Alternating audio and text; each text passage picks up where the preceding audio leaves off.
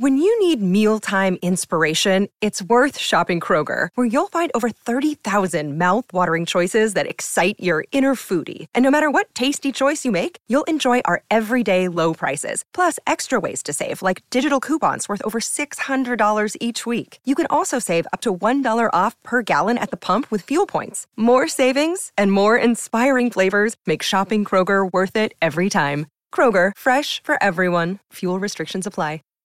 Save big on brunch for mom, all in the Kroger app. Get half gallons of delicious Kroger milk for 129 each, then get flavorful Tyson natural boneless chicken breasts for 249 a pound, all with your card and a digital coupon. Shop these deals at your local Kroger, less than 5 miles away, or tap the screen now to download the Kroger app to save big today. Kroger, fresh for everyone. Prices and product availability subject to change. Restrictions apply. See site for details. The Coaches Network, bringing the game together. How often and how do we introduce ourselves to our true selves?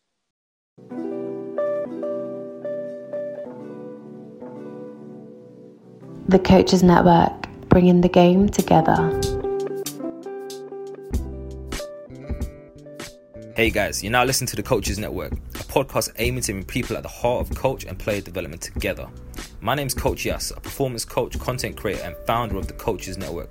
And today's episode is going to be part of our How To series, where we discuss a range of topics and, with the help of our guests, break down some actionable how to steps to help you reach your full potential. Enjoy.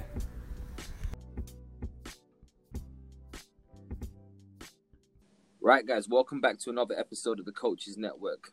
We're here for the latest edition of our How To series. Today, I'm going to be joined by a very special guest, Alan Keane. Alan Keane is currently the Great Britain and England basketball under 20s coach, as well as uh, being the head coach for the Reading Rockets. How are you, Alan? I'm great, buddy. I'm I'm great. Thank you for um thank you for having me on here, mate. I think it's a wonderful platform that you've created, and uh, just um it's a privilege to be invited on. So thank you for that. You're welcome, Alan. It's, you know, it's a pleasure to have you on. Um, so you know, guys, we're going to be discussing today some how-to steps and strategies and what it means to develop emotional intelligence within your players and for yourself. So, Alan, just before we get onto that, though, I just want to know a bit about your journey and just for the listeners to kind of let in on where did your coaching journey start? How did you get into it? And talk us up to that, please. Yeah, I mean, uh, you know, I'll, I'll, give a short account really on that one. Um, I just I started out playing the game. I was a big fan of the game from a young age and started playing it and you know, I was lucky enough to have some very good coaches in my teenage years. Um, I played in a, a, National League club team back home in Ireland. That was the equivalent of like um, the, the, the second division pro team in this league in this country, and uh, we we always our club always brought in coaches from America. So I was very I had a lot of experience with American coaches and and some of them guys were really good and i still refer back to you know the way they did things even in my own practice today which is fantastic and still in contact with those guys. Moved to england to become a pe teacher ended up getting into pe teaching here in london. Taught pe in a school in london for about 10 12 years and set up um, a basketball program there and that kind of took over. Then you know i went from teaching less pe lessons to to doing more basketball specific stuff. It was like an academy for year 7 to 11 and the school, Lampton School in Hounslow, they were amazing in terms of supporting me with that journey and giving me a lot of privileges, such as a 50% teaching timetable, just so I could build a basketball program the other 50% of the time. And then that became 40, 60%, and then it became 30, 70%. And they were wonderful. And that really kind of helped me take off my coach, uh, helped me to experiment with a lot of different coaching strategies and concepts and principles and drills and small sided games and all that stuff. It gave me a great um, a great lab for trying to become a better coach. You know, and on top of that, at the same time, throughout being a PE teacher and running that basketball program, I was coaching with uh, a club team, Greenhouse Pioneers, for a few years, under 18 boys, National League. And, you know, we, we were good enough, the players were good enough to take us to a national championship. So that allowed me to coach players on that level, you know, in terms of performance level, who were good enough after that after that year to go on to the states and play with play college basketball and, and, scholarships and all that type of stuff. And then inside that, I just went through the journey, the pathway of a national team coach, all the way from grassroots, regional head coach, up to national team development assistant coach, to European Championship assistant coach, to to European Championship head coach. Um, and then I took the plunge about four or five years ago. You know, Reading Rockets threw me a life, not a lifeline, but they they enticed me over that direction, and and I resisted initially early on because I have a family, and you know, to I, I I'm very I was very aware of what the the financial barriers to coaching full time. But however, Reading were incredible in terms of what they offered me, and it was a no brainer for me.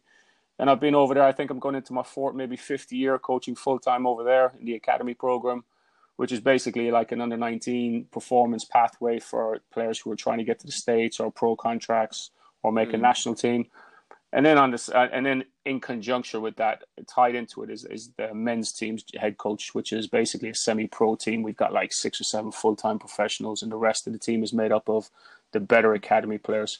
So wearing different hats at different times, yes, sir. And uh, but but currently all in performance. Like you know, I I kind of miss the days at Lampton when I was coaching year sevens and eights and introducing kids to the game and just making sure that they stayed in it for the fun element while still having to teach them and making sure they were developing at the same time.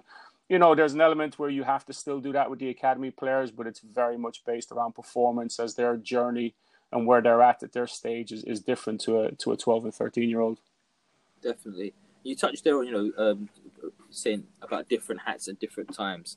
I was just interested, though, within, within your philosophy, then, you know, so obviously you talked there about having some influences from, you know, being a player, some exposure to some of the American coaches and some of the stuff that they've done, and some of the, you know, you talked there about having to maybe carry some of that stuff over into your own work. Mm. In the context of working in those different environments, you know, uh, in those different hats, what are some of the constants for you as a coach? You know, what that, that are fundamental and you know are almost um, signature or you know simplify and signature mm. of who you are as a coach?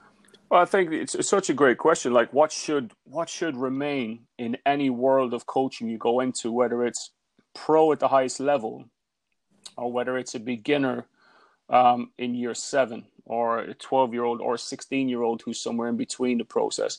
I think there's a for me there's a couple of key elements that should always live in the, in those worlds.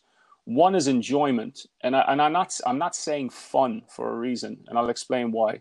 But enjoyment is one because you know we, we, we stick to and we persevere through things that are difficult once we're enjoying it. And when you're talking about um, even a pro player, like the players we get are, are we're small budget clubs, so you, you know you're talking players who are trying to use us as a as a stepping stone to get a bigger contract or move on to a bigger league. Even those guys, like you've got to make sure they're enjoying it because when they enjoy it, they play better, they're more engaged, they're learning better, they're learning quicker. But when you're going through the mundane of a season, sometimes it gets a bit mundane. Changing it up so they're enjoying it, it becomes very refreshing and, and, and takes it up a step that it needs to go up with the younger players trying to keep them in the game. And and the reason I'd give a disparity between fun and enjoyment, I think fun can be perceived as a bit more of a um, participation kind of environment as opposed to a performance environment. I think there can be a, a lot of enjoyment from from learning, success, growth, and development. Whereas I would describe fun as you know me in the back garden trying to play badminton with one of my stepsons and falling over. You know, we're having a lot of fun it's enjoyable, but I think enjoyment carries a different weight to it than fun when you're talking about performance. So that's got to be a key element. Enjoyment number one. The second thing is like whether I'll, I'll, I'll, I'll give the comparison again. Whether it's a beginner, um, whether it's a pro player, whether it's somebody in the academy, you know, I think we have to go in there with clear lenses that let's facilitate a session for them to be the best versions of themselves. So, you know, I, I, was heavily influenced by Mark Bennett, who's who's mentored me for about 10 or 12 years, and, and a couple of other guys, but Mark was instrumental. And, you know, Mark, one of Mark's saying is like, do the best you can with what you have in the present moment. And I think that's that definition of excellence should live in every performance environment, every training session, be it be it the under 12 session where enjoyment is the huge, biggest factor. Let's keep let's keep the factor also of, of pursuing excellence in each moment so doing the best, can we facil- facilitate a session where the players, the athletes, the coaches are doing the best they can with what they have in the present moment? So there are two massive ones for me, Yasser, that I would I would not waver on. You know, there's no compromise. We're pursuing excellence in each session, and and there's enjoyment. There's an enjoyment factor. So just in terms of that, you know, talk there, you know, quite simply. Uh, correct me if I'm wrong. The enjoyment factor is where there's a bit more of a performance goal related to it For sure. Um, for you, where as opposed to the fun is just uh, more recreational and social aspect. For sure. Um, so just building on that, then you know, what would you say within that enjoyment aspect that some of the key things are that maybe you've done in your in your journey, um, and if you can provide even some examples of how you've been able to implement implement or provide an environment where it is about enjoyment. Well, when you look at it, when you look at a training session, you know, and you ask yourself the simple question: regardless of age and stage in their journey, what do players enjoy most? And I, you know, I'm, I'm, I mean, there's enough. If you speak to enough players, you'll gather enough evidence, and you won't have to speak to too many to find the trend. Do you enjoy on-air isolation drills, or do you enjoy playing games? And the answer will be very simple. It always comes back to they want to play. The word play comes back. And there's not a there's not a lot of uh, what, what play entails what that is made up of that word play there's not a lot of play happening when the when the players in isolation by themselves and they're dribbling around cones and they're shooting alone and they're passing off the wall. There's not a lot of play there. You know okay we've got constraints and all different restrictions and you know boundaries and this that and the other but there's no element of i've got to beat somebody or i've got to stop somebody. You know that's enjoyable for all ages and and that's something that we would start so i'm kind of guess i'm going to go into a couple of what we do in some of our practices yes sir but we would start every single practice be it the national team the club team the, the men's team or the academy team. We start every single practice with some sort of game scenario right and, i'll explain why we do that actually if, if you if you if you want me to go yeah. in that direction we started because even if it's the so I'll get all new players. Basically, the the issue I have with our men's team, you know, and it's not an issue; it's just reality. We have new, we pretty much have a new senior team every year. Why? Because those six or seven pro guys we sign, like they're not coming, they're not coming here to retire here. They're coming here as a stepping stone to hopefully get a bigger and better contract and play in a higher league next season. So we end up having new pro players pretty much every year. And I would I start the same way with them in that very first session as I in August as I would start the the session in December or February or March. And we start with that competitive element where you put them into a game scenario. And it, I'm not talking in basketball, it's five and five.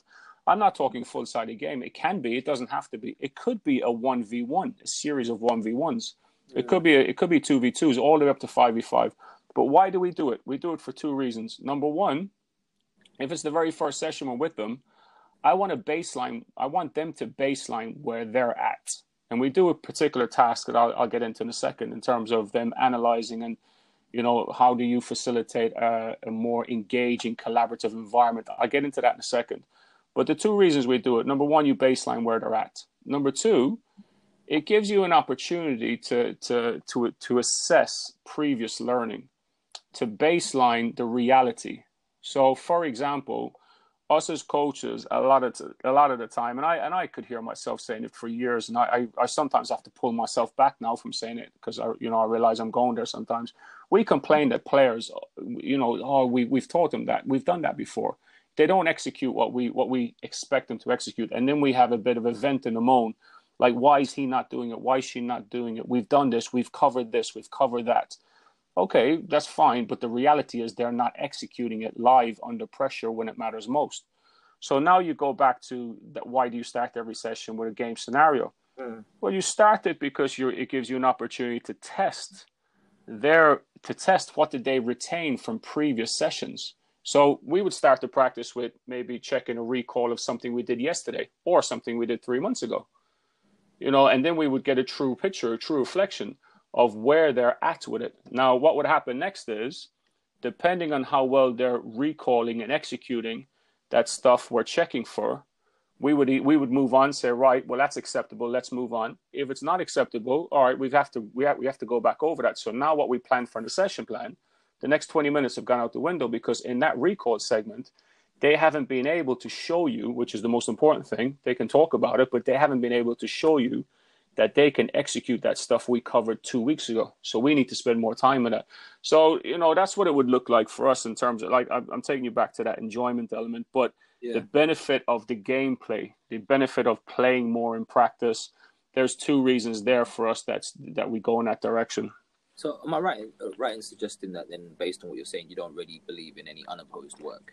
I do believe. And I was having this conversation this week. Actually, it's funny we're saying this with um, yeah. a very intelligent performance director from Australia, and um, we were talking about this topic. And and my point on it was is that I do believe in unopposed, isolated, on-air drills. I believe in them for context. So what's the context? The context number one could be just confidence. Like we had an Australian player last year who wasn't shooting who wasn't shooting the ball well. So I would make sure for 15 minutes at the end of every practice or 20 minutes or whatever it was, or even before practice if he got in there early enough, I would make sure that he was getting isolated reps up. I just wanted him to see the ball go through the net time and time again, just to improve his now his form, technique, and all that stuff, and his shot selection. It's not bad. For him, it was pure confidence, and he just needed to see the ball go through the net more and more. So we used obviously isolated, individual, one on zero uh, shooting drills just to enhance his confidence.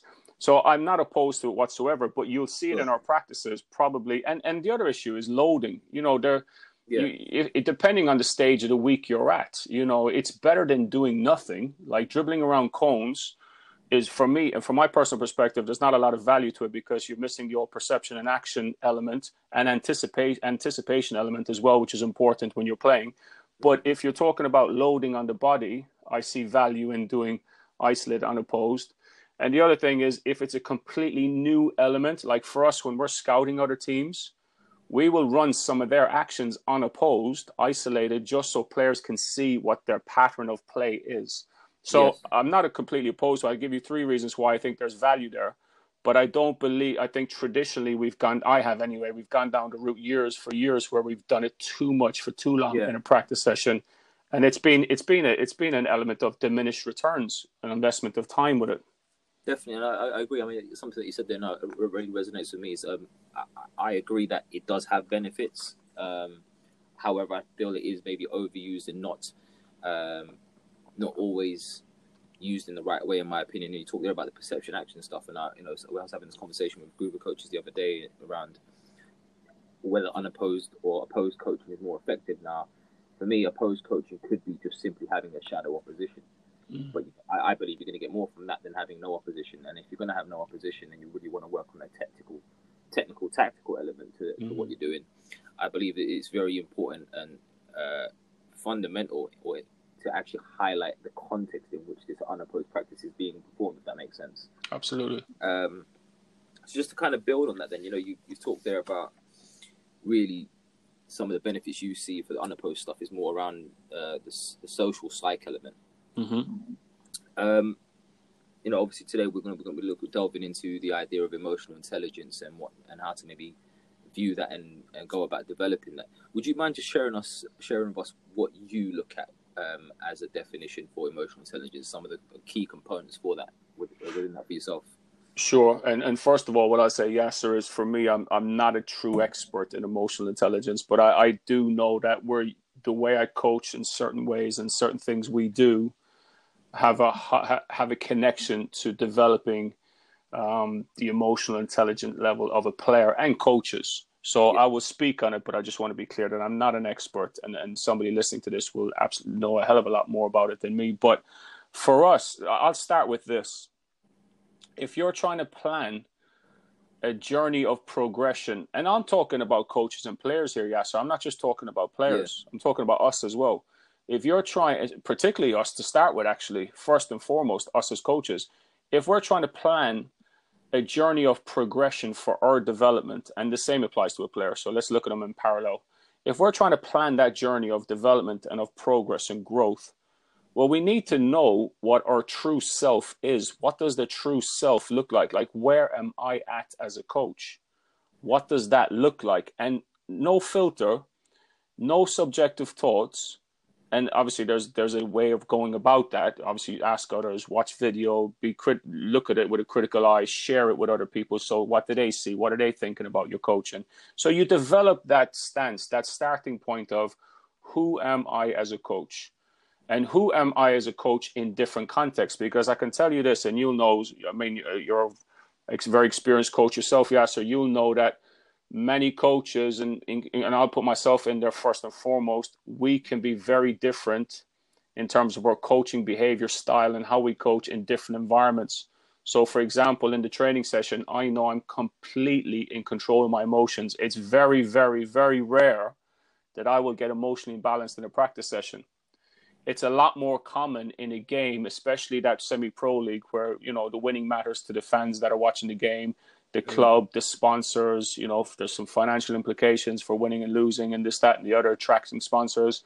Pro guys want to win because it's good for their CV. So there's an element of, there's a social pressure, really you know, because in that practice session, we're all more a lot more emotionally balanced. But in the game, sometimes we become a little bit emotionally imbalanced. So it starts with you having, and I'm I'm going to give you a really long-winded answer, so I apologize ahead of time. But it start it starts with you having a true understand understanding of yourself. And I said this on a couple of calls already over this quarantine period. How often and how do we introduce ourselves to our true selves? and that's a difficult thing to do and it takes it takes an element of vulnerability which is one of the most critical factors i feel for growth and development but how do you introduce yourself to your true self? And again it's it's it's it's asking people their thoughts about what you do. I mean i believe in sharing a lot and i'll come back to a little bit later. And if you can pick me up on it later yes i think it could be an interesting topic. But i believe in sharing a lot because you get to truly understand you know other people's um, thoughts and reflections on the things that you shared. But I'll get into why in a second. So it starts with yourself, number and one. Just to kind of pause you for two seconds there on that, the sharing element you're referring to is maybe just being vulnerable about your maybe your thoughts and your feelings. Sh- sh- yeah, sh- I mean, share, share. What's your coaching philosophy? Like I was saying to some younger coaches, like they asked me, "What was the one thing you wish you'd done differently 20 years ago, 15 years ago?" Yeah. And and they were expecting me to say, "Oh, ask people, take notes, listen more." Yeah, all that, but I think what trumps that is I wish I had shared more because I'm sharing a lot now because I'm very comfortable where I'm at as a coach. I'm very yeah. I'm very firm on my feet now, and I hope in five years' time I will look back at this time and say, actually, I've whoa, I was way behind where I am now because I want to stay on that progressive learning journey.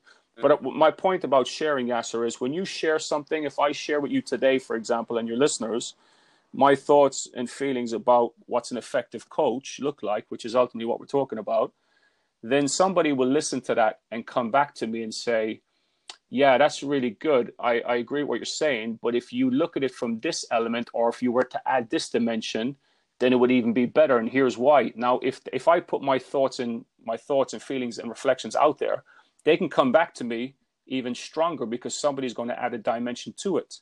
Yeah. It happened on Twitter. Yes, I put something out on Twitter, and somebody came back and said, "Yeah, that's really good, coach. I really like what you're saying." In addition, I would do this, and I thought, "Wow, that's brilliant. I'm going to add that to my thought now as well." So I get value added just for putting my thoughts out there. Now, on the flip side, where there is an element of vulnerability, yeah, when you do share stuff, you know, and it's something you believed in, and, and a group of people come back to you and this is where you have to be, you know, make a judgment for yourself. And a group of people come back to you say, well, actually, I don't agree with that. I don't think that carries much value. Fine, great, respect that. But if they give you, uh, here is why I don't think it carries much value, yeah. then you can really sit back in your chair and go, well, let me consider what this person in this group is thinking. And then you might find yourself going, actually, they're right. I didn't consider that angle. That's not carrying much value. So I'm going to stop doing that. So my point being, and it doesn't have to be that way, my point being is when you share, two things happen. The, the, those those those reflections come back even stronger, or they get they, they they fade away depending on how much critical analysis that carries value came back to you. So there's value added value added no matter what when it comes to sharing. They're, they're my thoughts on on sharing as a form of growth and development for coaches. Definitely, and something you just touched on there, you know, kind of resonates with me. So one of my roles is um, a working coach education, delivering um, some courses for the FA, um, and that conversation there around I don't quite agree with that, and here's why. Um, comes up a lot on some of the some with some of the learners that I come across, um, and I think for some openly, uh, you know, willing to accept that uh, constructive criticism, and then they may turn it around and say, okay, as you touched on there about that Twitter example, you someone's come up with something and say, okay, well, have you ever, have you thought about maybe doing that, but adding this bit onto it? Um, and you know they become a lot more receptive to that. But when you kind of come back at them sometimes with, right, I don't quite agree, and here's why. They can still be quite resistant to that, and you know, I guess that comes back to some of the vulnerability stuff. Mm-hmm. Um, and you know, you touched on it. Earlier, you used a phrase about have that, you know have we introduced ourselves to ourselves yet? And I think that that in, within that, and you're sure I'm sure you're going to go into is around that self awareness piece, mm-hmm. that reflection piece around how much do you really know about what you're doing? How much how how well are you able to maybe step out of the frame and look at the look at the picture from the outside? Mm. Well, that's I, I think like I, you'll hear me say a lot to the players like we've got a baseline stuff, and I think coaches have to do the same. Yeah. But how do you baseline where you're truly at? And I think that's where the, the strength of a of a mentor who's very experienced, or like I think I've been lucky, Yasser, on my journey. I've just surrounded myself, and I've I've gravitated really towards. When I look back on it now, I've gravitated towards people who are who have a lot more experience than I do. Mm. You know, who maybe think outside of some of them. Some of those guys like Vlad and Draskovic, you know, they think outside the box a little bit differently. They they they saw things. We would both be looking at the same picture, but they're seeing things that I'm not seeing. You know, and, and when you gravitate to people like that, you you generally learn a lot just by osmosis, just by being around them. Mm. But I want to say one more thing. I'll come back to the emotional intelligence bit in a second. I want to say what I think this ties into it actually, but I want to say one more thing about the sharing element. I think the other thing you have to be mindful of as well, like a third element to it, is sometimes when you have a thought, because this is how this is evolution at the end of the day, when you have a thought and a reflection on something based on an experience you've had, that's that experience is unique to you as a person, as a coach. Mm. Now that doesn't mean that somebody else is going to listen to that and understand it and get it and buy into it and accept it. There might be a lot of pushback. And I think you should. I think there has to be a point where you kind of go, well, just because a group of people are pushing back on it and thinking that it adds no value and it makes no sense, I don't feel that that's reason enough for a person to say, well, actually, I'm going to get rid of that because these group, this group of people, which is a, quite a mm. big group, have said that that's not very effective. Otherwise, we never evolve and we never have innovation because sometimes it starts. I mean, I'm reading a lot of academic stuff at the moment for my studies, and one thing that came out of it was some things I'm noticing a common trend actually, like stuff that was happening in the 70s, 80s, and 90s that got debunked is all of a sudden like yeah. pop, popular and trendy, and not trendy. Um, carries value right now because people are perceiving it a little bit differently because people are probably a little bit different. So I think there's an element where you have to back yourself to a point but ultimately, ultimately, Yasser, I'll say this: if we're talking about the coaching world, the players will give you more evidence than anybody else to whether something carries value. If you if you build an environment, we're back to emotional intelligence a little bit. If you build an environment where they feel psychologically safe to share their thoughts, feelings, and reflections on what you do as a coach. Mm. And just on on that, then you know, what are some of the things that you would do to help the players do that? Um, so you know, certainly in, in, my experience, you know, there's been times where maybe I've tried a new practice, mm. a hmm. different type of session, and you know, maybe in the past or in my earlier days, I probably wouldn't have gone down the avenue of maybe having a conversation with the player to let them know this is something mm. I'm trying, or you know, mm. I want their feedback on it. And um, but whereas now, a few years, you know, into into into coaching and having a bit more experience, you know, over the last four or five years in particular, I've been a lot more receptive to actually maybe mm. becoming a bit more vulnerable with the players, having that bit of honesty with them to show them that actually we're both on this path together. Mm. Um, you know, this, this any any any practices that I'm putting on, are, they're not they're not for myself. Or essentially, they're, they're to help you guys develop. But hopefully, I'm going to be learning more mm. as sort of implementing them. And I guess having that honesty and openness with them allows them to become a bit more receptive to anything that might not work potentially.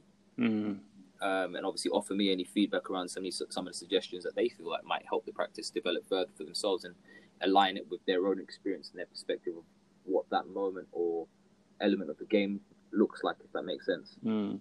i'm going to go off on a i'm just going to go off on a ridiculous tangent here Yasser, because you've sparked you, have sparked my thoughts in in so many ways just listening to you there and it was very interesting. But like if you i think i think when we go down that route, and I go down that route all the time. And, and it's it's healthy. I'm not pushing back on it whatsoever. Where we involve the players in the learning process and we involve them in the journey. I think one of the biggest barriers and hurdles we got to get over, and I don't think coaches in general are mindful of, is the position of us within that environment from their perspective. Mm. So, for example, we're always going to be to a player, we're always head coach. We're always the manager. You know, we're so that th- those words alone carry a picture in a player's head, even a pro or a beginner, that's very difficult to break down and takes a lot of time and investment and authenticity in terms of the approach from the coach. So asking the players their thoughts, what we'll get 99% of the time, I feel, just throwing a random number out there, what we'll get the majority of the time is compliance. Yes. And players saying what they think the coach wants them to say. Yes. Because why? We're selecting them. We're deciding how long they play for. We're ultimately the custodians of whether they'll be successful or not on, on the field of play in term in terms of, you know, minutes outcome and this, that, and the other. So I think one thing we're not mindful enough about when we take on this so called athlete centered approach, I think one thing we're not mindful of is we're not mindful of our identity inside in their heads and it's it's it's too, I think it's just it's too easy to say, yeah, I involve the players in the learning process. My question is always, well, how? What did you have to do first to set it up? Yeah, and I think just touching on that, you know, it, it just it just makes me think back to some of the instances I've had where, um, if I if I you know if someone asked me you know, what my coaching philosophy is, and I, I don't really focus too much on the technical tactical stuff, or I'm more passionate about something that you know might align with yourself about developing decision makers within the game and really bringing up their self awareness and their understanding and perceptions of the different moments and contexts that they can't you know, they come across within the within the game itself. So for me, it's much more a Q and A approach. Mm-hmm. Um, really trying to delve into their mindset, what they what are they thinking, why are they thinking it, what have they've observed, and I think often when I ask a player a question, uh, certainly when I you know in the first initial interactions they, they often think that you're maybe trying to catch them out and maybe that's just a perception they have of the coach that they, they want they expect the player to have the answer all the time um, or more so expect, expect that the player should have the correct answer all the time and in fact it's for me it's about helping the players develop and understanding that you know what there is in some cases not just one correct answer and an answer is correct based on your perception at the end of the day if it's a decision making element. So if you've seen something that's, uh, that's made, uh, said to you, or that's encouraged you to make a certain decision off it, that's correct for you in that moment. However, it's for us to now unpack and I guess delve deeper into what those considerations that you that you have made are, and if there's any factors that you maybe you could have considered that you potentially haven't, if that makes sense. Mm, and I think going down that process for me with coaches, uh, with players in particular, sorry, it has been a situation where okay, it can get quite long-winded at times. However, mm. we're getting somewhere here because now we start really starting to understand what you're seeing. Um, and if I, as a coach, can understand what you're seeing, then I know where to maybe position myself to look at it from. Also, if that makes sense. Mm, mm. And I think one thing to be mindful of that process in that process is when you do ask a player what you're seeing. It's such a broad question, and especially in a game play mm. scenario. So defining for the player and for that element of practice, be it 20 minutes or whatever, or even that focus within the game, I think defining pre practice, pre that moment, defining what the success criteria is and being succinct with that will allow because what you're effectively talking about when you ask the player those questions is their element of the element of scanning. Yeah. You know, and I think that's you know you talk about there's another element of emotional intelligence. How do you teach players? How can you facilitate the session so the athlete and assistant coaches, so the athlete and coaches or whoever's involved in that session, so they are they are aware of not just what they're doing, but they're aware of what their teammates are doing. But there has to be a reference point, otherwise it's too wide open and we, we throw the player in the deep end too soon. So defining the success criteria before that element of practice, I think, is a critical, critical factor. So when we ask the players, what are you seeing? but your success criteria for that segment was a def were, were three defensive elements. And then you ask the player, let's say a sub on the sideline, hey, what are you seeing here? Talk me through what you're seeing right now in these past 10 seconds. And they start talking about offensive elements of practice. Then then we're not really we're we're spreading everything too wide. This is my gut this is my yeah. own experience. We're spreading everything too thin.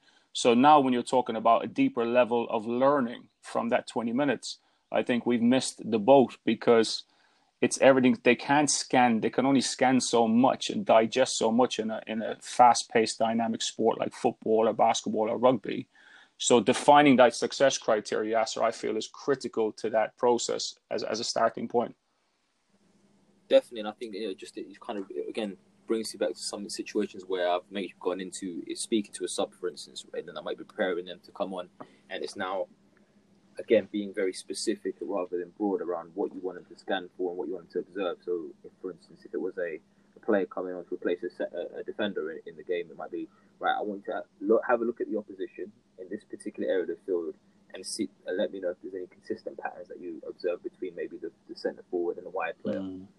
or just to give them some sort of direction. Um, so it's almost not completely tunnel vision, but you're giving them an area of focus to kind of really delve into. Mm. Let, let me let me talk about scanning for a little bit, Yasser, while we're on the topic. Is that all right? Yeah. Like go, go for it. For for us, scanning, like you know, if you talk about what is it, it's, it's got to be it's got to be alive with a coach first. I feel, and you know, the process for the coach and the player. Like this is what I like about where I'm at as a coach right now, with, how I feel about effective coaching. For me, the journey is is very, very, very similar to the journey of a player you know, with, with these elements when you're talking about um, when you're talking about the roof of the house. So if you look at a house, for example, and you see, and there's four rooms, and, and one room is the tech, the other room is the tack, the other room is the physical, the other room is the mental. And if you look at the roof as that like leadership, collaboration, you know, um, highly function, the roof basically protects the other four rooms or and facilitates the other four rooms to be lived in well, let's say the tech tac, physical, mental. So if you look look at the roof as the behavioral stuff as well, I think scanning has to be one of the critical things there because if and, and what does what does effective scanning look like? Well, first of all, you've got to be emotionally balanced. Like if you whether it's coach or player, if you're scanning and you're not emotional while you're scanning, then you're limiting what you can see. It's almost like wearing a blindfold.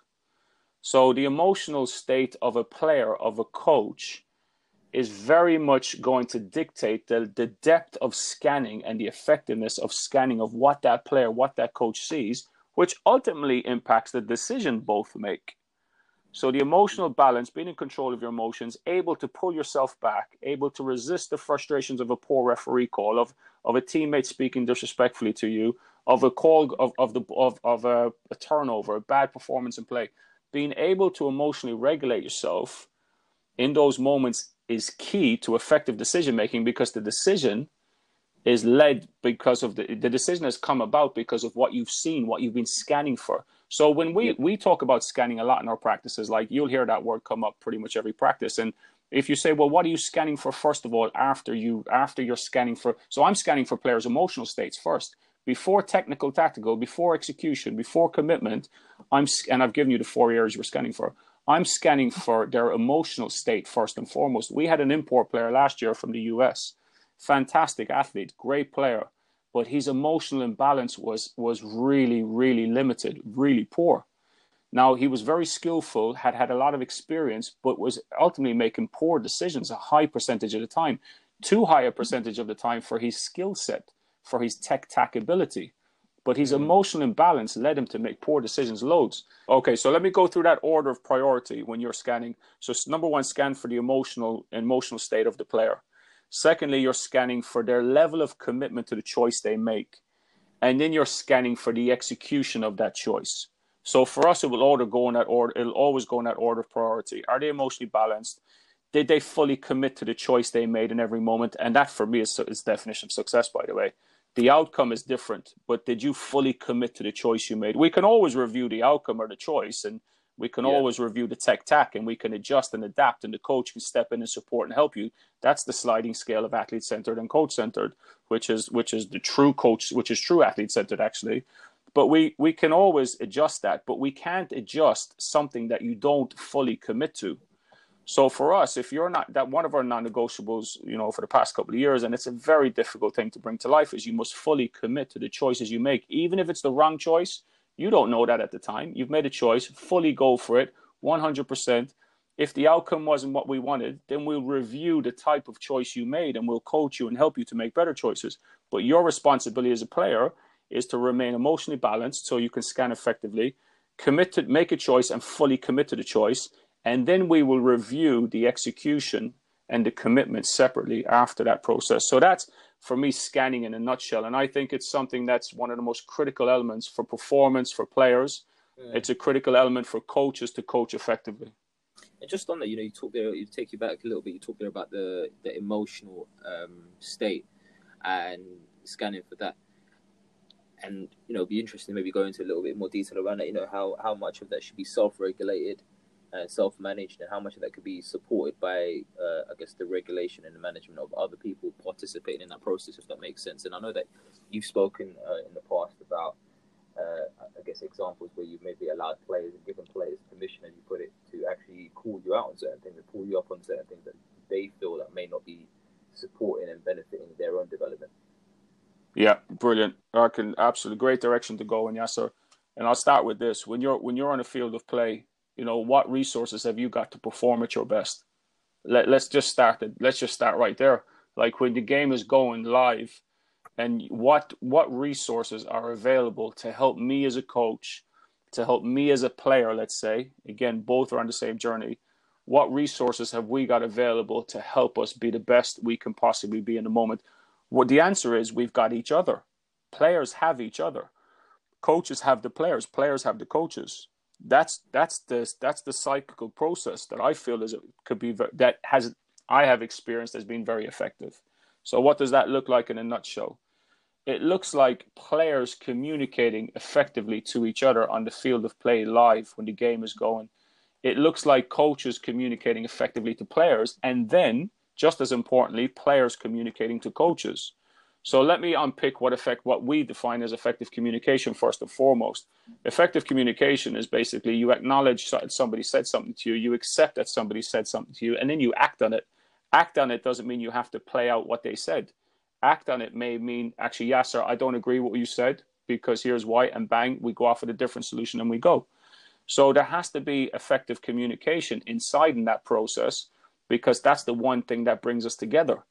But if what you'll find very often, and, and I, I was tell you straight out right now, Yasser, my men's team this year, we're, we're, we're not good at this. As I said to you, we were a, pretty much a new team, and to go through this process was challenging and, and took a long time. And to give up on this process is very easy because it's not a short term win. It's it's you know for the academy guys, I think it's a longer term thing. It's a, they're they're two or three years removed from it being really effective. It takes a while to embed. You can embed it and see some short term change, but actually to be effective to the point where you're firing on all cylinders, it takes a good season or two. I feel a full season. You're getting like we get there towards the end of each season with like being really good with the stuff and what being good at what scanning communicating effectively, players thinking and acting for themselves, self-managing, being self-sufficient. So you talked about self-regulated. How how can we how can how can we help each other to self-regulate better? And I have given a couple of examples, like say, you know, European Championship a couple of years ago. People are probably sick of hearing this one at this stage, but European Championship is a good example. European Championship final a couple of years, semi-final a couple of years ago, three or four years ago. Um, I told the players before the Euros, I said, look, guys, in some moments I, I, I get emotional, and that's that's the human nature of who I am. But if that if my emotions on the sideline are affecting how you're playing as a player, as a team, you know, you need you guys need to to remind me. You need to say that to me, um, so I can get back to being the best I can be to help you. It will help realign me. One player did it in the semi final and it was perfect. The assistant coach was on my case saying, you know, you're getting on them a bit too much. You know, they're you know you're you're you're a bit emotional. Let's let's let's you know let's peel it back a little bit. I wasn't I wasn't realigning myself based on what the assistant coach was saying, one of the assistant coaches. But as soon as the player grabbed me by the hand and said, "Coach, this is one of those moments that you talked about, you told us about. You know, we need you right now to be to you know to to kind of calm down a little bit." And I said, you know what, Jacob, you're absolutely right, mate. You're absolutely right. And it centered me. It just popped the balloon straight away. And I was back to being more effective with my scanning, which allowed me to make effect, more effective decisions. But I want to say this, Yasser, if you don't mind, if I can go on for a little bit. Mm-hmm. Go for it. Like self regulation, like being self regulated has a lot to do with emotions, right? Like, you know, let's, how do, how can we remain emotionally firing on all cylinders? We're, we're emotionally balanced, you know, we're, we're calm, we're, we're, we're our calmness is then contagious. You know, others are calm, the assistant coaches are calm. Because when as a head coach, I feel we've got to understand the influence that we have on others, not just players. When we vent and moan, like very often you'll see that that has a domino effect with the assistant coaches around you. And and that again, it goes back to saying like, are we truly aware of the influence we have or the shadow we cast with our positions as a head coach? But I want to take this in the direction of a little bit more about self-regulated learning. Like how do you how do you in- influence or how do you facilitate a training session where players are independent, self-motivated, and independent and self-motivated with acquiring knowledge and skills? You know, players who can display initiative, players who have perseverance, players who can adapt live under pressure, and players who ultimately go through in their head uh, planning, uh, monitoring, in evaluating an evaluation cycle, and then adapt based on what's happened. So you're talking about like, how can you facilitate a player to self to be a self-regulated learner? How can you facilitate those sessions? And now you're back to you have to involve them in the learning process you know where I, have said this before and, and how do you involve in the learning process there's so many ways we could get into that but and it may be in the how to how to phase but i've said this before yes and it's come back it's been pushed back to me like in a way that hasn't been accepted by by some people and i'm fine with that but i heard mm. somebody once say when, when you walk into and i feel it's the same for sports when you walk into a classroom as a teacher you've got to understand that you as the teacher you are not the expert in that room and I think it's the same for us as coaches. And I and I've had a lot of pushback about that, which I'm fine with. There's no issue whatsoever. But what I mean by that is like if if we're saying you're not the expert in the room, then who is? And the reality is it's the players in front of us. And we've got to we've got to build learning from the experiences of those players in front of us. So if you start with the end in mind, what do we want? We want players who can who can act for themselves, who can make good decisions. We want players who, who, who can make good decisions under pressure. So how do you how and and and what comes with that process is creativity. So how can I be the expert and tell somebody and mold somebody to be creative with X, Y, and Z? It's no longer creative because it didn't come from them. They're not responding to a stimulus with instinct. Mm. They're not problem solving live. We're giving them the solution. It's no, it's not. That's not creativity. That's direct. That's being directive. That's being prescribed. So if we start with the end in mind, with what type of athlete we're looking for, we're looking for athletes who can who can think and act for themselves live under pressure. Yeah. You know, and and, it, and now you're back to well, how can I how can I facilitate a practice session where players are independent, self motivated, you know, how who display initiative, perseverance, who can adapt live, and who will go through a reflective cycle of actually this is my plan for the goals I've set. This is how I'm monitoring it. I'm evaluating it, and then I'm adapting based on the experience I've had. You're talking about developing athletes who are reflect in, to, not to get too academic, to be reflective practitioners, just like we should be as coaches. It's the same process, same journey, but just in different angles. Mm. I think just you know, just touching on that, I think it's that creative bit. You know, you know, just it's more can we identify or help the players identify with the problem as opposed to providing the solution, um, which obviously then you know allows them the platform to you know I guess become creative around how they're going to develop that. Um, just to kind of move on from that a little bit, then would you mind just going into a bit of detail around what you consider to be fundamental to I guess developing that environment. Obviously, we talked there about we want to we want to foster that creativity, mm-hmm. um, and obviously they are the expert in the room, and that's a very interesting way to look at it because obviously traditionally you'd think more of the person at the top, the front of the room, the teacher in this respect, is the one who's the expert because they're the one with knowledge. Yeah, but and I think something that really kind of stands out for me is that, yeah, they might have the knowledge, but they've got the knowledge from their own perspective and not the perspective of the people within the situation. Mm-hmm. I and think that's the key bit. I think, and that's well, if you look at it from one another angle as well, and I, I, I concur with what you're saying there, Yasser. But we are the expert. We need to be the experts, but the experts with what? I think we have to be the experts with how to facilitate an environment where players can learn and problem solve effectively. I heard somebody, I heard somebody once say, like, "What is sports? Sports is a problem solving activity." you know, and our job is to create problems for the players to solve because in that space is where true growth and learning takes place for the athlete, for the player. Mm. So if you look at how what does it look like in a practice session, let's talk about let's use the word facilitators. I mean that's something I picked up from Mark. You know, let's what's a facilitator that's going to help you to arrive to success? A facilitator within the practice. So basically, what's a different concept element you could use in order to achieve the success criteria if The success criteria is to develop self sufficient, self managing athletes during a gameplay. Well, you've got different things you can put in. First of all, is you involve them in the learning process. So, define, like I've already given you one example, there has to be elements of recall check in the session. And recall check where it's it's reality, it's based on reality. So you're checking for recall with, with game scenario, game with live game elements, five on five, three on three, full sided game of soccer, depending on what you're looking for, what you're assessing. Then another facilitator that you you should be we I don't want to say should we use, which has been effective for us, is we're allowing the players to call um, timeouts, and they're restricted in a time frame. So, for example, I will tell the players, all right, guys, in these 20 minutes, here's the scenario. All right, we're going to go four or five minute periods. Here's the scenario. Off you go. And I'm not saying anymore. I'm not telling them what I'm scanning for. I'm not telling them what the what the recall um, element is.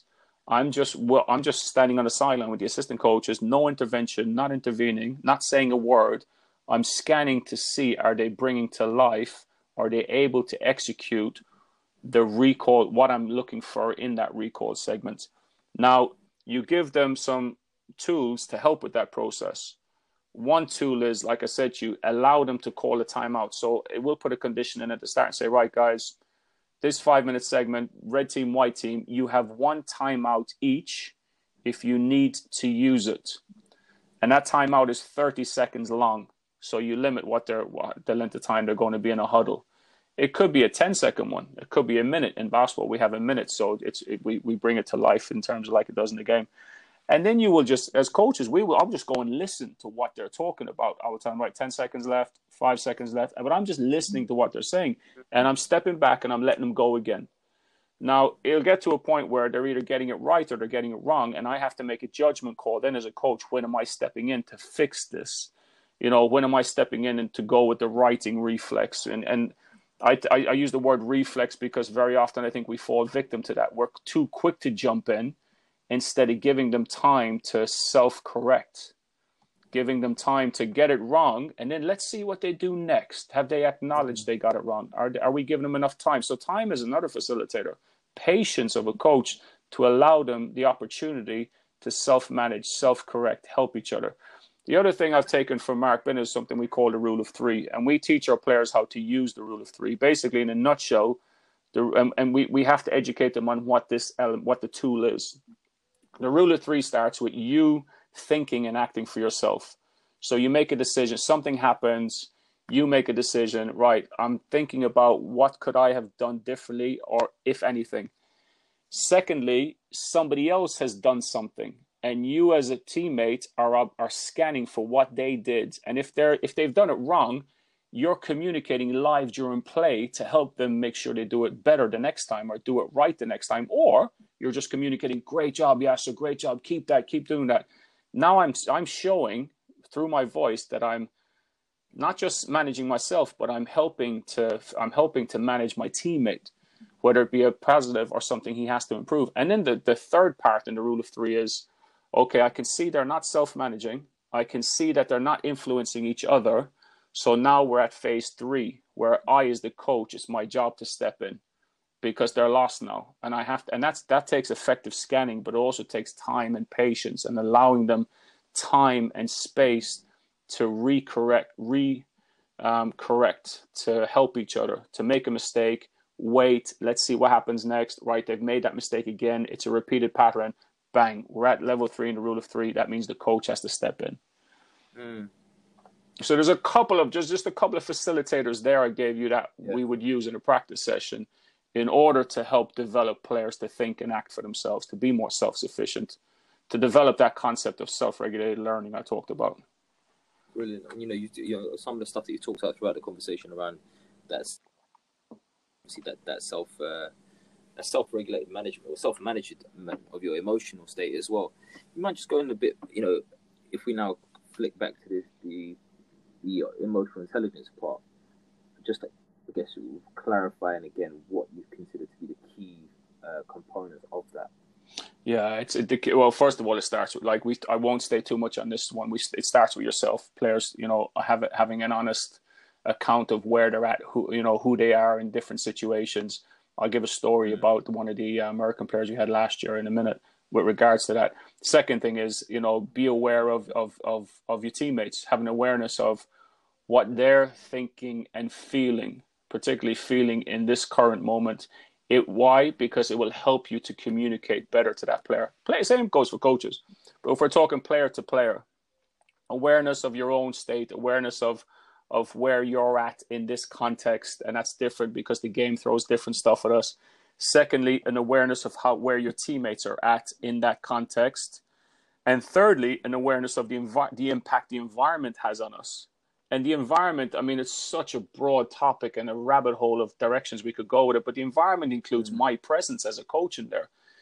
Maybe we'll get there on a part maybe the environment maybe. The environment could include the owner sitting in the stands who pays the wages of these players. You know the yeah. environment could be the the, the the fans sitting in or something somebody said. So it's I, I think it's just being mindful of where you're at as a as a, as an individual mentally with your emotional state your thoughts feelings and how that impacts your behaviors an awareness of how where, where your teammates are at right now because then you can approach that situation the right way. So for example i had a player last year and i'll give you this is where i had to be aware of him and where he was at and why he was wired the way he was wired. He was very emotionally balanced.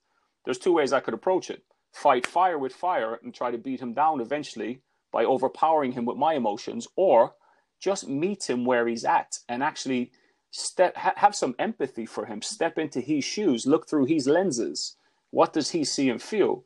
That way it, it allowed me to actually kind of approach him in a way that he needed me to approach him and help him to become better at what he wants to become better at because no player wants to play bad but his emotions were facilitating him to play bad just to build on that, you know, you talk there about meeting him and just to understand what he's seeing and what he's feeling. Would you, know, would you mind just talking to just how important it also is to maybe be aware and understand why he's seeing that and why he's feeling that? Well, when when you understand the why, I think you it allows you to have empathy for the guy, and I think empathy is an incredibly powerful tool. And I want to be clear that empathy is not sympathy. You know, we're yeah. not sympathizing with the guy. We're trying to get an understanding of why he's becoming so emotional.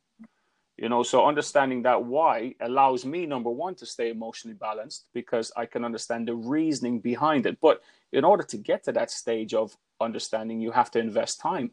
So, an example with this player in particular, we would talk a lot about what's holding, and I wouldn't talk about his emotions because I we did eventually, but I wouldn't start with that. I would say, Liam, what's holding you back from being the best version of yourself? Could you be better than you currently are? But most players say, yeah, yeah, I could be better. Okay, well, is there anything that's holding you back? And you eventually angle it, you get it to a point where he talks about his emotions before you talk about his emotions. Because early on in our relationship, me saying to him, Liam, your emotions right now are the biggest barrier to your development as a player. That could put up a barrier, put up a wall. So I was early on communicating with him in a way where it was just a lot of open ended questions and questions with genuine curiosity as to how can I help you to play better? What's your thoughts mm. on what's holding you back? You know, could, right, you're at this stage. Do you think you could go up two levels? I think you go up two levels. What do you think? And of course, they're going to say, "Yeah, yeah, coach, I can grow, I can get better and better." Well, is there anything that's holding you back currently? Like, let's look at your performance over the weekend what was the one thing that you wish you could change if you go back and do it? And he'll very often go to that area you're trying to angle him to go to anyway, which is about his emotions. So when, when we got past that stage, I said to him, look, Liam, how about we put an intervention in to help you with your, with, to help you manage your emotional state? And he was, and I said, here's why. I think when you're, if we look, we watch video, I said, look, you're calm here in this phase of play and look how effective you are. So you show him video to back it up. And I said to him, look, let's, let's go with this I said, I, and I asked, I'll give you, I'll give you an example of what I did with him, um, Yasser. And I took this from a Canadian um, mental skills coach who works with Canada Basketball, Bryce Tully, and it was, I thought it was brilliant, and and it really worked effective for Liam as well. I said, Liam, just entertain. We were just was this was like 20 minutes before practice one day. I said, Liam, just entertain me for a second. Just go with me on this one. Are you up for it? I'm going to do something with you, and I just want you to go for it, mate. You up for it? He's like, Yeah, definitely, coach. So I got a piece of paper, A4 sheet of paper, and I just held it over his eyes. And I said, Liam, what do you see? He says, I, I don't see anything, coach. I see dark. It's dark. I said, oh, sorry. Before I gave him the piece of paper, I said, uh, before I held it over his eyes, I said, Liam, on this piece of paper in big writing, I want you to write down the emotion you feel when you're not playing well. And he wrote down frustration across the page. So after he wrote down frustration, I just held I, I held the page up to his face and I said, Liam, what do you see? He said, I see nothing, coach. I moved it back a couple of inches. I said, What do you see now, Liam? I don't see a lot, coach. I'm beginning to see a page. Okay. I said, Don't worry. I know you know what's on the page. Don't worry about it. I held it back a little bit more. So I'm about two feet from his face right now, this piece of paper. I said, What do you see? He said, I see the word frustration. And I was we were standing in front of the basket, the rim. I said, you, Can you see the rim? He said, No. I said, Why not? Because the piece of paper is in the way. I said, What what does the piece of paper say? It says frustration. So I held it back more and more and more to the point where he could see the rim and the paper. I said, Well, what do you see now? He says, Well, I can see the paper, I can see the word frustration, but I can also see the rim. And I said, Perfect. I said, This is where we've got to get you to. This is where we have to get you to next on a basketball court. He said, What do you mean? I said, Liam, it's okay for you to be frustrated. It's a human emotion that we shouldn't try to we shouldn't try to erase completely because it's part of who you are as a person. It's part of who we all are. What we need, the stage we need to get you to is you can have your emotional imbalance moments, but you can't lose sight of what your task is on the basketball court. So we've got to find a way for the two of these to coexist until you're in, until you're ready to actually completely, you know, submerge that emotional state or completely be in control of it and recognize your buildup. So you can actually kind of move it to one side before it kicks off. So we wanted get we, we wanted him to get to the stage of where he could recognize, same as coaches, where you can recognize your buildup of emotional imbalance but you've got enough tools in your head now and you've done enough self-awareness you've done enough you've had enough support from players coaches and others to actually park it to one side and refocus reset your mind on the task at hand. So with liam i said look the stage what we'll go through now is when i see you to help you with this process when i see you building up when i see you you becoming emotionally balanced on the court i'm going to shout to you blindfold just to reconnect you to this this little task we've done here uh, well, before I did that, I said to him, "Look, does this does this task make sense to you?" And we unpicked what the task was. Like, I can see the rim, I can see the frustration. Yeah, I can. You know, I, I understand that they both can exist, and I understand that I'm very much blindfold. I'm very much at the state where you held it over my face and I didn't see the rim. I'm very so he acknowledged he acknowledged all that first, which is important. But then he was very open to saying, right, well, how about we put a little intervention as as the next step? Anytime I see your build up, I'm just going to shout blindfold to reconnect you back to this conversation we've just had, where you've told me that you want to be the best player you possibly can, and that you know your emotional imbalance state at times holds you back. So it was just used as, as, as a tool to realign them. And it became one word that just connected him back to this conversation, this 15 minute task and conversation we had. It worked effectively for him. Now he needed another stage after that as time went on, you know? Mm.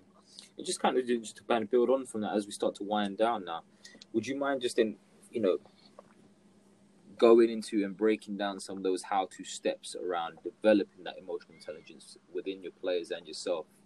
Well, I, I, I think we've given quite a bit on that, yes, sir, and, I, and yeah. I'll add to it with saying the use of video is is incredibly important, um, and the use of video in different contexts. So it's easy for me to say the use of video um, of games, recording the games, recording the practices. It's not that's not the type of video I'm talking about only. It is important. But when you use video, what do you get? You get a you get a recording of what reality is.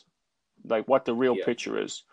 So us as coaches, like we sh- I feel if you want to go down this journey and become a more effective coach, then you should be recording your pre-game team talks, your pre-game interactions with players every game for the whole season.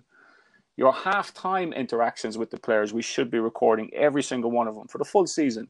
And then your post game stuff. And even even during the game, a microphone, a wireless microphone, which is one of the best things I bought a couple of years ago, one of the best purchases I bought, which is not expensive at all. Connect it to your shirt, press record on your phone as you walk in that gym, and then listen to it on the car on the way home like something as simple as that can really really help you on a journey to being a better coach to being just just to kind of build on the video element that you talked, talked about there video of yourself in the shot so that maybe you can see your body language and things like that, right? I think it's important to see both. I think you have to see your your how you're coming across, but you also need to see how you're being received. You know, because I, I we in basketball it's it's obviously very different to, to football. Yes, sir. We have in any game you could have five timeouts per half. Or sorry, four in the first half, uh, six in the second half. Both teams have three in the second half, and it, those timeouts last a minute long. So that's the big disparity between football and basketball in terms of what we can do with the video. So I get like all my timeouts for the past five or six years, whether it's been national team or club team, have been recorded. I get my assistant coach basically every time a timeout's called, he pulls out his phone, records that timeout for 60 seconds, my interaction with the players, the players' interaction with me, and the players' interaction with themselves. And then I re- that the first thing I do on a Monday morning is I watch back the pre-game, all the timeouts, the halftime, and the post-game. It takes about 20 to 25 minutes, but it's the first thing I do in the office every Monday morning just to see if those interactions between all of us have been effective. And it, and you you are, you find so many other things in there, like you know someone's body language is really poor, and it there was a trend where it was poor the whole way through, and it just reminds you I I need to unpick that one a bit this morning before we start practice, and yeah. you know I I think on top of everything else we talked about, recording yourself. But here's here's where we're back to sharing. How how amazing it would be if more of this happened.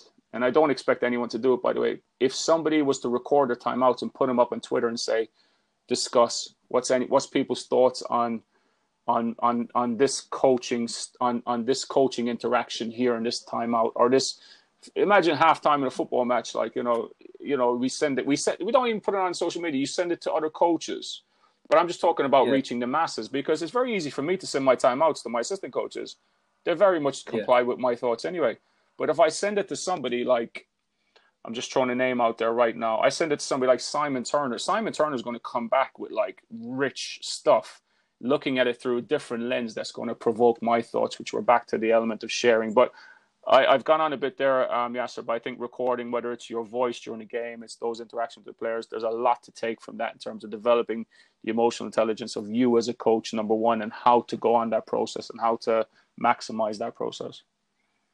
Definitely. You know, just, just as we, as again, as we come in towards the end of this conversation, it'll be interesting for what's next for Alan Keane and what, you know, very much around the idea of being a player centered uh, coach and really helping the players develop their own uh, perceptions and self awareness yeah, yeah. Their, their, their, game. Yeah.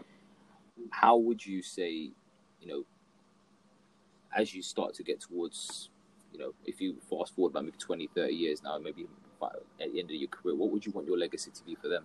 Um, I just like you know some of them guys come back now that I had years you know eight ten years ago national team and I, and I just want them to come back and feel like I gave them something more than technical tactical. You know, I gave yeah. them an ability to make effective decisions when they walk out of the gym, when they walk off the court, and they, they head into the real world. You know, and, and, and some, you know, yes, you've touched off something that's that's um, somebody said to me, a young coach said to me during this lockdown phase, like, you know, what, when was your best? What have you done that was your best coaching? And it was a great question. Like, when did you do your best coaching? And I went away and I thought about it. And actually, I've come to this we've played in European Championship finals. You know, every summer we play against Spain, Serbia, the great teams in Europe. You know, we've been to we won national finals, this, that, and the other. The, but the best coaching I've done was when I was at Lampton School coaching um, year seven to year 11, so 12 to 15, 16 year olds. And we would finish every, and why was it the best? We finished every training session with me setting them a life skill task. And one of them was this I'll share one and I'll share it because it was powerful. The, the, the, what came back off it was very powerful. I said to them, guys, I want you to and go. And these are kids coming from, you know, different neighborhoods in West London and Hounslow, you know, where different challenges exist in their families and their worlds. And I said, guys, I want you to go home tonight, and I want you all, if you've not done this before, I want to I want to nudge you to give it a shot. And if you don't do it, don't worry. If you're not comfortable yet doing it, don't worry. But I want I want to give you a nudge. And I want you to think about it as you walk home or you get on the bus. But I want you all to go home tonight and tell either your parents or your carers or whoever's responsibility for you, responsible for you. I want you to tell them that you love them and you appreciate everything they're doing for you. Now, I got a couple of odd looks from the guys. You know, we're talking under 14s at the time. I got a couple of strange looks from them, and uh, you know, I, and that was fine. I said, listen, no pressure, guys, but I want you. If if this means you got to be brave to do it, then then be brave if you can. If you're comfortable, if you're not comfortable, maybe you can work up to it. So anyway, that was fine. Sent it was those like we did loads of that type of stuff, and you know, I thought nothing of it. We finished the practice, we high fived, and we left the gym. And I got four phone calls the next day while I was at work. You know, throughout the late, late well, going into the evening and uh, one of the parents on the on the phone cried, and she said, "Like I can't thank you enough. My son told me that he loved me for the first time in in in, in his life, and we had an amazing evening." And she said, I'd, I, and they said, we'd love to have you come over for dinner. I ended up going over for dinner, which was a strange situation, really. You know, you teach the kid in school and you're not usually going over to students' houses for dinners, but the parents, and it was just, a, we built like a wonderful relationship with that family who I'm still in touch with. And He works in corporate banking at the moment. Um, he's turned out he's turned out to be incredibly successful. Um, but those type of things for me, Yasser, carry more weight than that European Championship medal I've got, which is I don't mean to be disrespectful. I think it's in the drawer somewhere. I don't know. But I'll never forget those phone calls, and I'll never forget those moments we had with those kids mm. that had nothing to do with tech tac. But like they, you know, a lot of the stuff we've did where they've gone and carried it into their real world. And you know, if you're doing a good job, Yasser, and if you're doing it the right way, when these players become men, you know, and adults and professionals in another world, not not basketball, not just basketball, they will come back and tell you the impact and effect you've had on them. And when, when that happens, it's it's these are very special moments. Like there's there's a group of players from that school right now who are in their mid 20s, 25, 26, 27. They take me out for dinner once every summer for the past three years, and we have such a wonderful evening. And we talk about amazing stuff, and they tell me what a knucklehead I was as a coach you know, we joke and laugh about all the push-ups and running mm. I made them do and stuff. So when you when you when we talk about legacy, I, I don't know, I don't like to use that word in reference to myself, but that's how I want players to be. Remember me as a coach. I gave them more than just tech tac. That's helped them in other areas of their life. You know.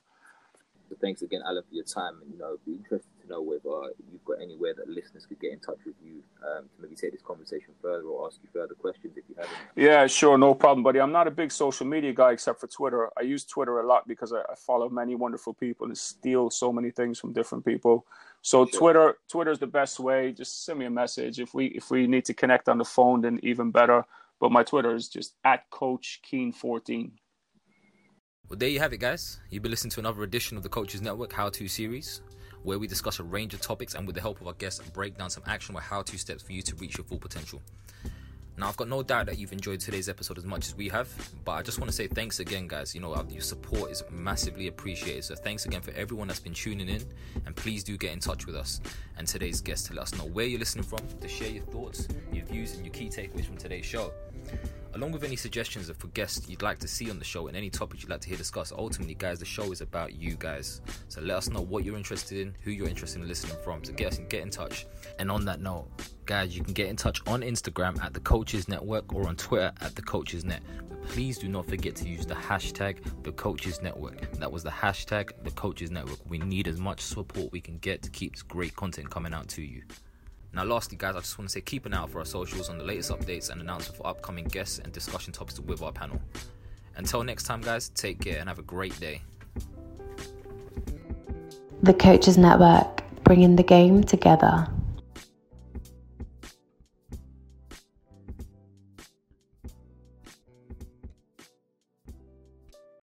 Without the ones like you, who work tirelessly to keep things running, everything would suddenly stop Hospitals, factories, schools, and power plants, they all depend on you.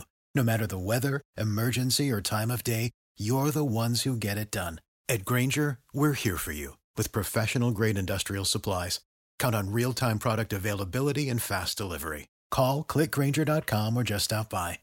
Grainger for the ones who get it done.